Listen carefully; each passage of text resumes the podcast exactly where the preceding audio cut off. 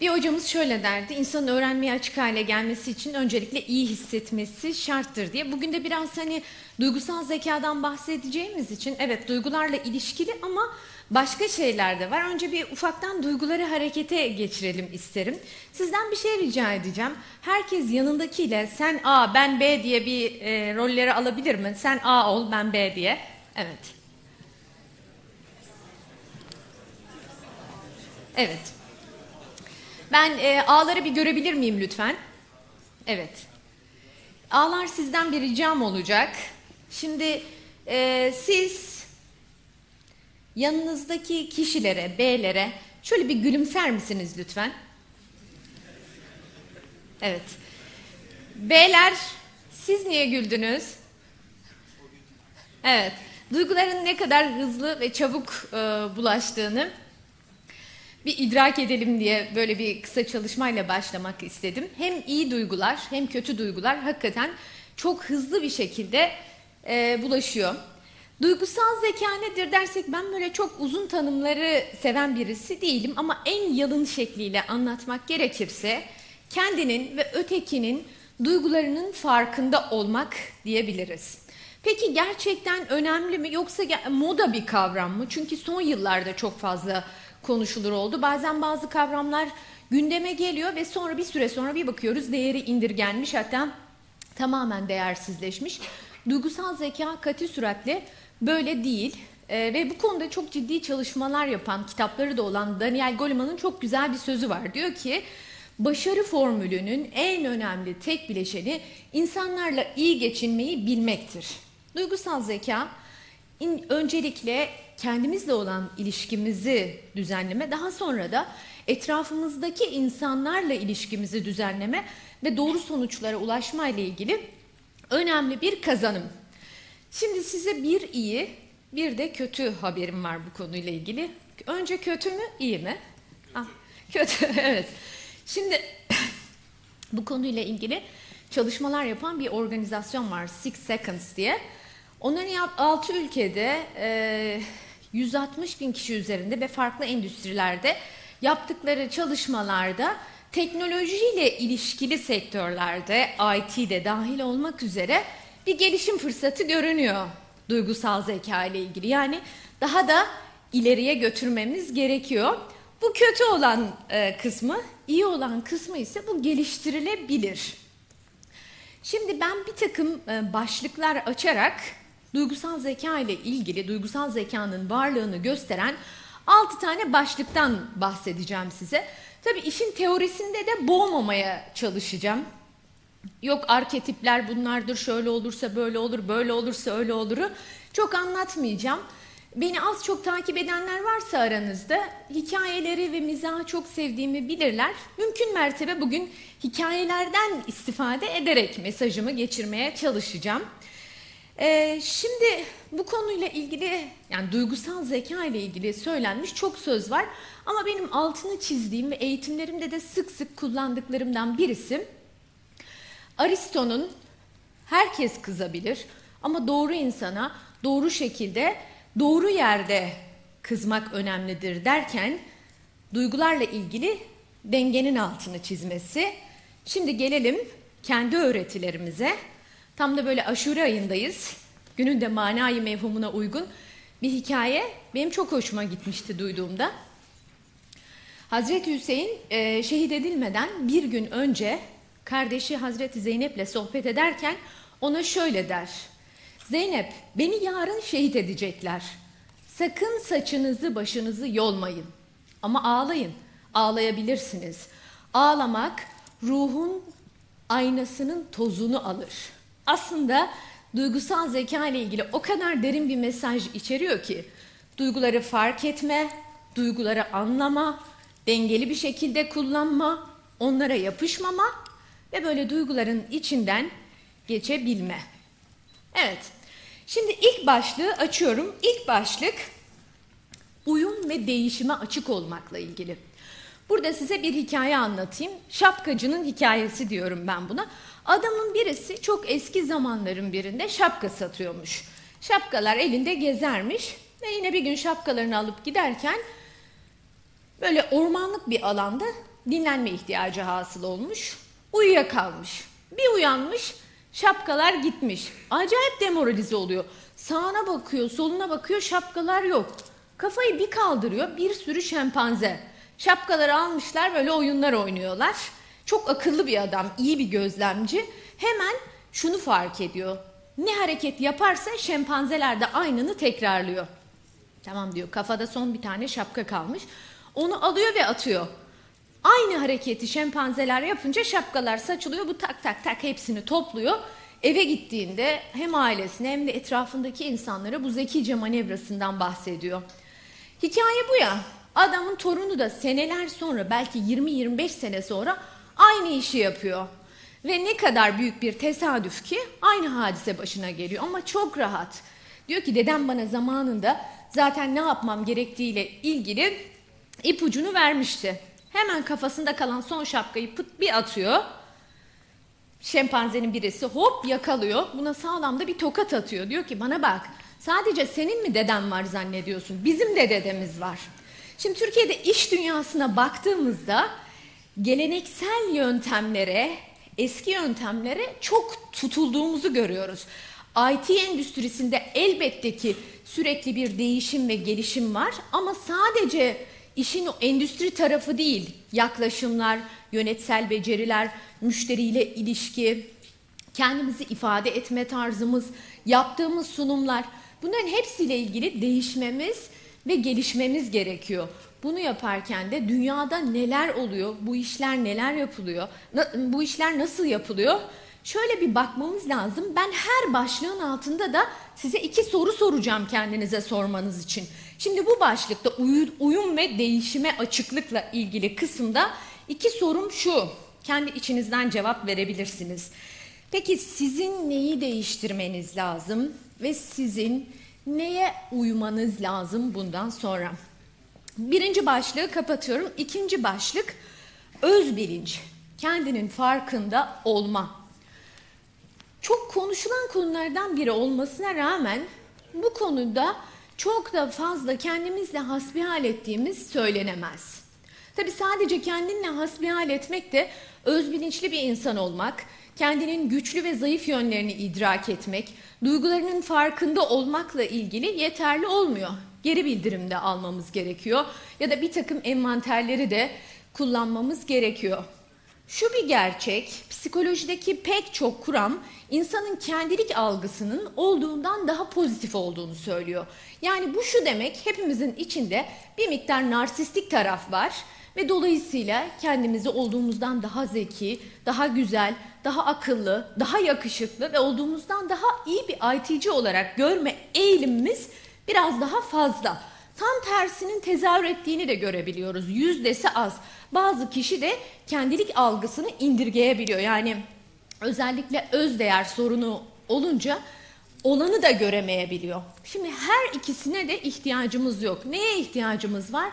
Objektif kendilik algısına ihtiyacımız var. Ve sonra da o kendilik algısından yola çıkarak güçlü yönlerimizi daha iyi kullanmak, zayıf olanların ise üzerine gitmekle ilgili. Ha burada sorun ne? Bunu da size yine bir hikayeyle anlatayım. Bir üniversitede ben eğitim veriyorum. Öğrencilerden birisi el kaldırdı. İş hayatında iletişimi konuşuyoruz. Ve bir mühendislik öğrencisi dedi ki hocam ben bayağı bir düşündüm. Benim iletişimle ilgili bir takım temel sorunlarım var. Mesela bunlardan birisi ben göz kontağı kuramıyorum insanlarla.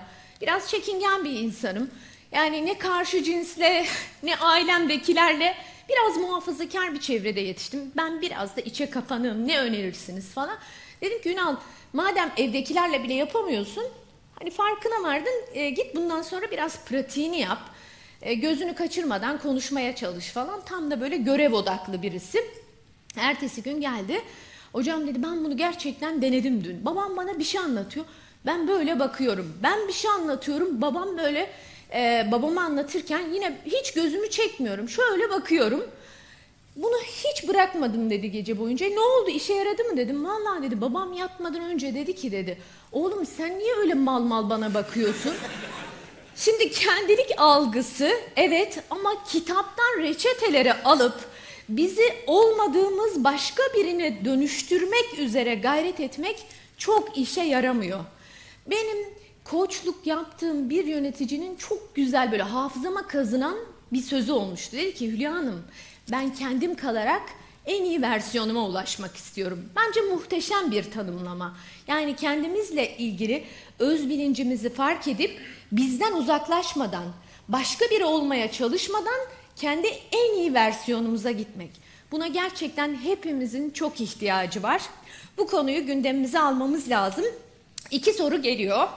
Gerçekten kendi güçlü ve zayıf yönlerinizin gerçekten farkında mısınız? 2. soru, öz bilinç ile duygularınızı yönetiyor musunuz? Yoksa duygular mı sizi yönetiyor?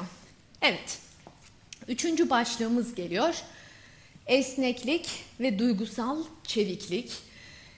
Bence bu çok önemli konulardan birisi. Çünkü katı düşünce katı duyguları getiriyor. Katı duygular ise kırmayı ve kırılmayı beraberinde getiriyor.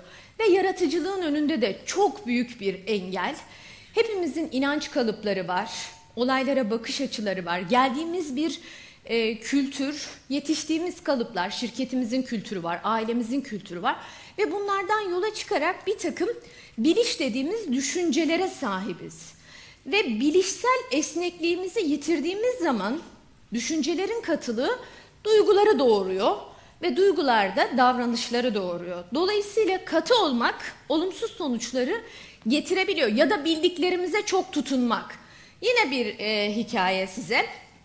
Ben çok uçan birisi olmama rağmen çok rahatsız olurum. Havada olmak beni aşırı derecede strese sokar. Şimdi yine böyle bir uçuş, pilot önce bir anons yaptı. Dedi ki yer yer orta ve yüksek şiddetli türbülanslar olacak falan. Ben iyice zaten strese girdim. Hakikaten havaya bir çıktık 15-20 dakika sonra. Yani böyle tahayyül edilmesi bazen imkansız türbülanslar oluyor ya, öyle bir türbülans yaşanıyor. Ben ama başladım, bildiğim bütün duaları okuyorum. O kadar kötüyüm ki yanımda da bir adam var. Adam böyle göz ucuyla beni kontrol ediyor falan. Bir şey diyecek diyemiyor. Ondan sonra benim elimde bir kitap var. Hiç unutmuyorum. Böyle kitabı yüzüme kapattım. Ay bismillahirrahmanirrahim falan diyorum böyle. Bir anda bir hava boşluğu oldu. Ben iyice böyle gidiyoruz falan şeklinde. Neyse sonra tekrar pilot bir anons yaptı. Ya dedi, İşte uçuş güvenliğimizi tehlikeye atacak hiçbir şey olmadı ama sizler belki biraz korkmuş olabilirsiniz. Her şey yolunda, uçuşunuzun tadını çıkarın. İşte çay kahve geldi falan. Bu arada adam benimle konuşmak üzere lafa girdi. Ve ilk lafı şöyle oldu. Dedi ki uçak sallanca sen de nasıl imana geldin ha dedi. Ben böyle döndüm, dedim ki ben imansız biri gibi mi duruyorum dedim. O da şöyle söyledi, ya ben de korktum işin aslı dedi. Ama bu olay bende şöyle bir iz bıraktı. Kendim de dahil olmak üzere çoğumuzda bilişsel katılıklar bizi gerçekten kararlarımızla ilgili çok yanıltıyor. Yani onun kafasında inanan insan profiliyle ilgili bir şey var ve ben onu karşılamıyorum. Hepimiz bir müşteriye gidiyoruz mesela, kendi kendine abi bunlar alıcı değil. Bunlar şöyle, bunlar bizi şunun için çağırıyor. Bunların hepsi bilişsel katılıkla ilişkilendirilebilecek şeyler. Ne kadar esnersek hayat o kadar kolaylaşmaya başlıyor ve sürekli tehdit algılamak yerine fırsatı algılamakla ilgili de bir imkanımız oluşabiliyor. Burada da size şu soruları sorayım. Ben bilişsel katılığı olan insanlara genellikle şunu söylerim. Derim ki buna bir de farklı bir açıdan bakar mısın? Hani Ölü Ozanlar Derneği filmini izleyenler bilir. Öğretmenin öğrencilerin masaya çıkardığı bir sahne vardı. Ve orada çok güzel bir söz var. Derdi ki bir şeyi bildiğini zannettiğin zaman ona bir de buradan bakar mısın? O kadar güzel bir şey ki bugünkü organizasyonel yapıların en önemli sorunlarından birisi. Kendi fikrini tavaf eden hacılar diyorum ben. O kadar aşığız ki ama bu yanıltıyor olabilir. Yani başkalarını da dinlemek, başka açılardan da bakmak. Bir de o pencereden bakayım demek çok değerli bir şey. Ve bu bilişsel katılığın getirdiği bugünkü iş dünyasındaki en önemli yanlış davranışlardan birisi de varsayım merdivenine çıkmak. Yani kafamızda bir takım varsayımlar var ve bu varsayımların doğru olduğundan yola çıkarak ilişkilerimizi yönetmeye çalışıyoruz. Siz de gerçekten bu varsayım merdivenine çıkanlardan mısınız? 2. sorum.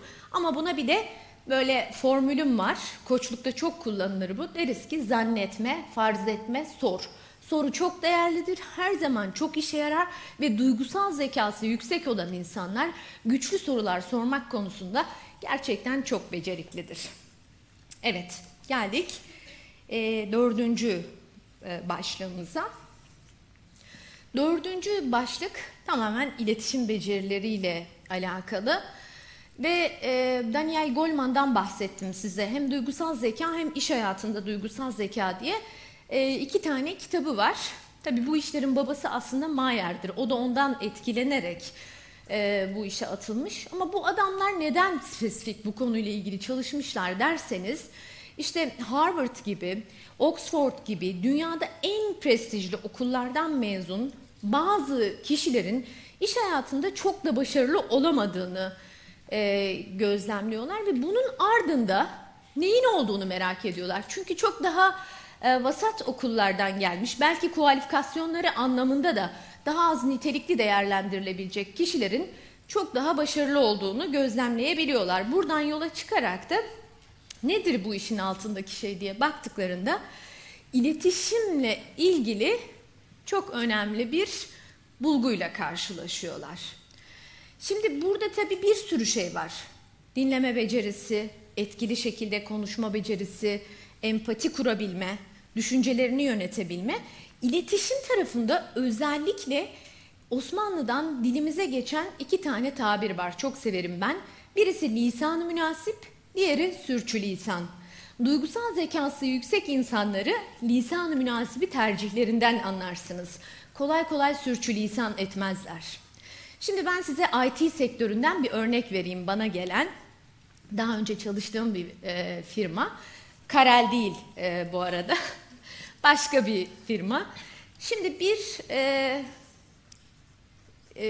orada çalışan yöneticilerden, orta düzey yöneticilerden birisi bana WhatsApp'tan bir ekran görüntüsü gönderdi. Kendisine gelen bir e-posta genel müdüründen, bilmiyorum KVKK'ya aykırı mı ama.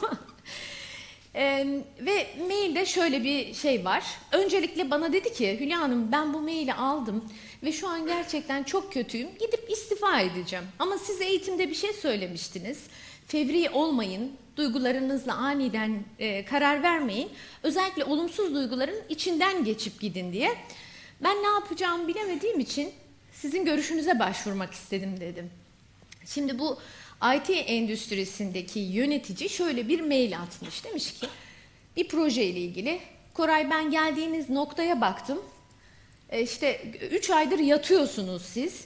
Bak kış bitti, bahar geldi ama siz hala yatıyorsunuz şeklinde de kendince zekice tabir edilecek ama son derece kırıcı, kaba bir şey söylemiş. Koray'ın tarafında ise konu kesinlikle böyle değil. O termine uygun gittikleri görüşünde, hatta daha da iyi performans gösterdiklerini ve çok ciddi haksızlığa uğramış hissediyor. Ne önerirsiniz de dedim ki bu işler böyle olmaz. Konuşun yani sen de dedim şu anda bir takım varsayımlar üzerinden gidiyorsun. Ben buna ne yazayım falan dedim. Dedim ki işte ona dedim bilmem ne hanım, bu arada yazan kişi de bir hanım. Duygusal zeka arasında kadınlarla erkekler arasında fazla bir fark yok, onu söyleyeyim size. Kadın bilmem ne hanım şöyle de dedim.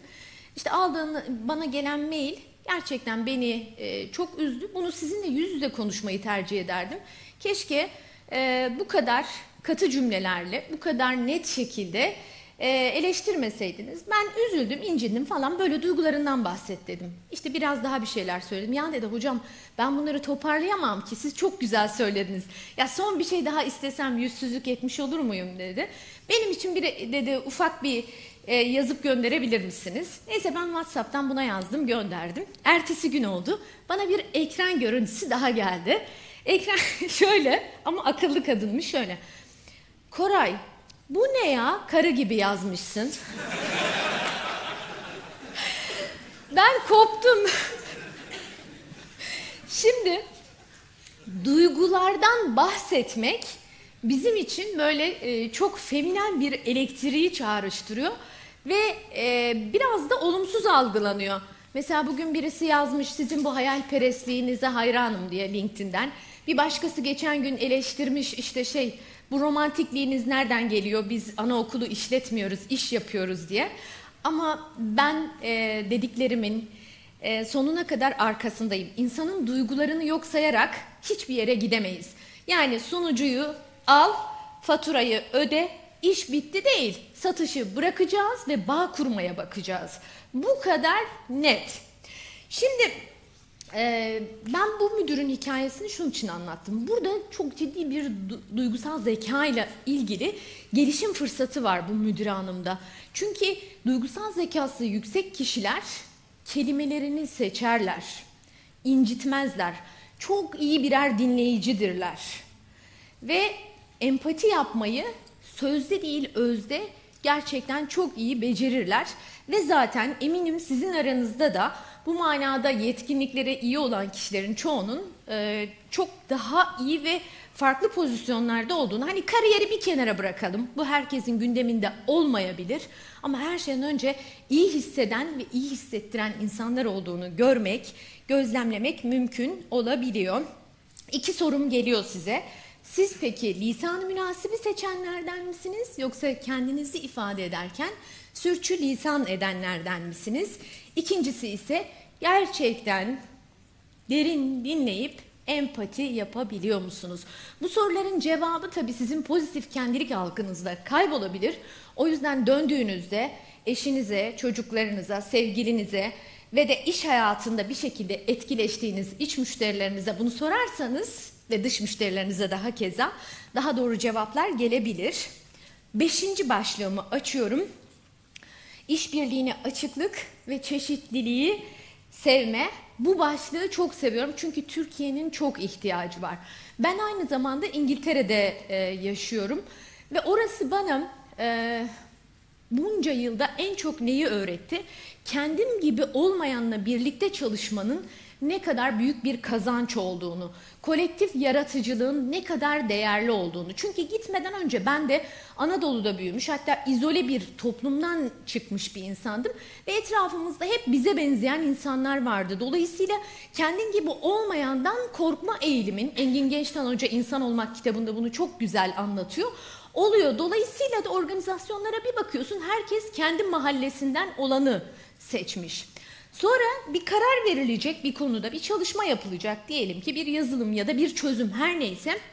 Yine aynı kafadan olan insanlar bir araya geliyor ve bir pencereden bakıyorlar. Ortaya çıkan sonucun yaratıcılık getirme ihtimali düşük olabiliyor. Yine bir hikaye anlatayım hızlı bir şekilde. 5 tane insan bir projede görevli. Fizikçi, kimyacı, matematikçi, antropolog ve jeolog. Sahada çalışırlarken ani bir yağmur bastırıyor. Hemen yakında bir eve sığınıyorlar. Ev sahibi bunları içeri alıyor. Diyor ki üşümüşsünüz, size bir şeyler ikram edeyim. İçeriye bir giriyorlar. İlgilerini içerideki soba çekiyor. Şöyle yaklaşık şu kadar, 1 metre kadar yerden yükseğe kurulmuş taşlar var altında. Aa ne enteresan falan diye bakmaya başlıyorlar ve fizikçi diyor ki bence bu diyor konveksiyonla ilgili bir bakış açısıyla böyle yapılmış. Kimyacı diyor ki ya biraz kimya bilseniz adamın konfüzyonla ilgili buna karar verdiğini bilirsiniz. Matematikçi diyor ki arkadaşlar hiç geometri okumadınız mı? Adam sobayı tamamen geometrinin esaslarıyla ısının yayılımı için kurmuş. İşte jeolog ise bir dakika diyor, burası deprem bölgesi. Herhangi bir deprem anında eğer devrilirse yangın çıkmasın diye bu tedbiri almış. En son antropolog iyice tadını kaçırıyor. Bir dakika diyor, bu adam biraz değişik. Eski insanın ateşe tapınma davranışının bugüne yansımış tuhaf bir ritüeli gerçekleşiyor burada arkadaşlar. Adam elinde çayla içeriye girdiğinde ya bu ne falan, niye bunu böyle kurdun dediklerinde ya diyor boru yetmedi. O yüzden bu şekilde kurdum. İşte eğer biz işbirliğine açık hale gelir ve çaycıya bile yeri geldiğinde fikrini sorabilecek durumda olursak, işbirliğine açık halde olursak, kolektif akla inanırsak bir şekilde ve çeşitliliği de organizasyonlarımıza dahil edip birlikte çalışırsak sonuçlar çok daha iyi olacak. 2 sorum geliyor size. Siz farklı insanlarla uyumlu çalışıyor musunuz? Bu bir. 2. Başkalarının da aklını kullanmayı gerçekten biliyor musunuz? Bu iki sorunun tekrar altını çizmek istiyorum çünkü çok değerli. Son başlığımı açıyorum. Herhalde 3-4 dakikam daha var gibi görünüyor. Son başlığım ise yine duygusal zekası yüksek insanlarda sıkça görülen umut ve şükür.